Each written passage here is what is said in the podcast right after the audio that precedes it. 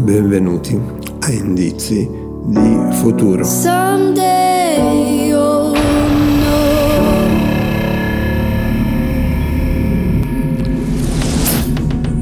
Oggi è giovedì 13 maggio 2021, io sono Roberto e in questo episodio vi parlerò di spray nasale, di quanto guadagna il Presidente del Consiglio e di viadotti della Liguria. Oggi è la giornata mondiale del sonno. Il santo del giorno è la Beata Vergine Maria di Fatima. Auguri a tutte le Marie. Il 13 maggio del 1950 nasceva nel Michigan, negli Stati Uniti d'America, Stevie Wonder, straordinario musicista e padre di ben nove figli.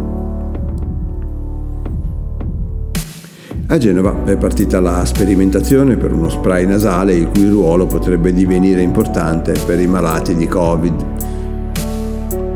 Naturalmente soltanto per coloro che hanno lievi sintomi, si tratta di una semplice soluzione di acqua e acido ipocloroso, capace di ridurre la carica batterica nei condotti nasali e quindi anche di consentire una minor probabilità di contagiare.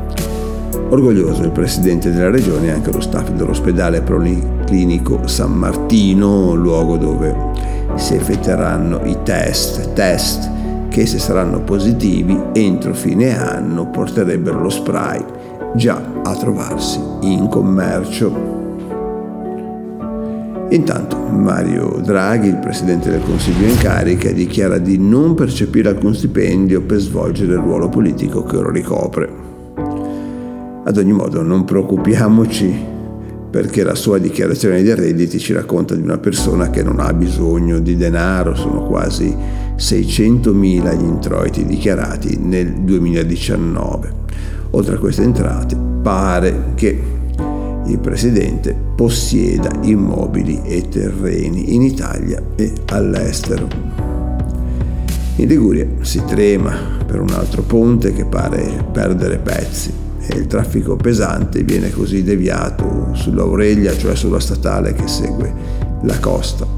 Nella zona di Sesti Levante sono in molti a lamentare che da anni il degrado della struttura viene denunciato, ma nessuno ha mai fatto nulla e il ponte ora pare gravemente danneggiato.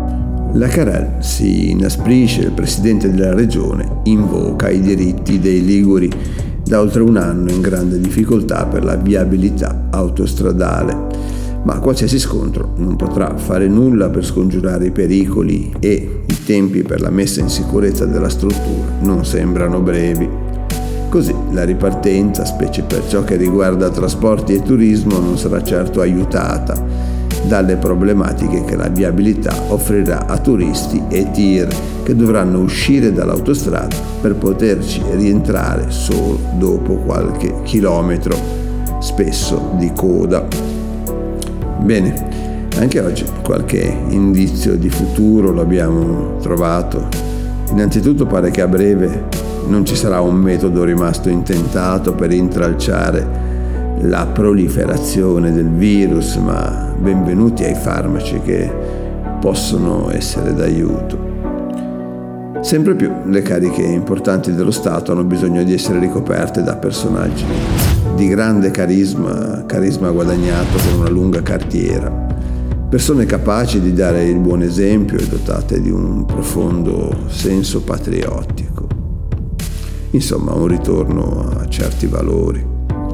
Infine, le autostrade in Liguria, dove il ponte Morandi non sembra essere stato l'unico problema, ma forse solo l'apice di una serie di gravi situazioni che stiamo giorno dopo giorno scoprendo e che prevederanno anni di attente manutenzioni. A domani.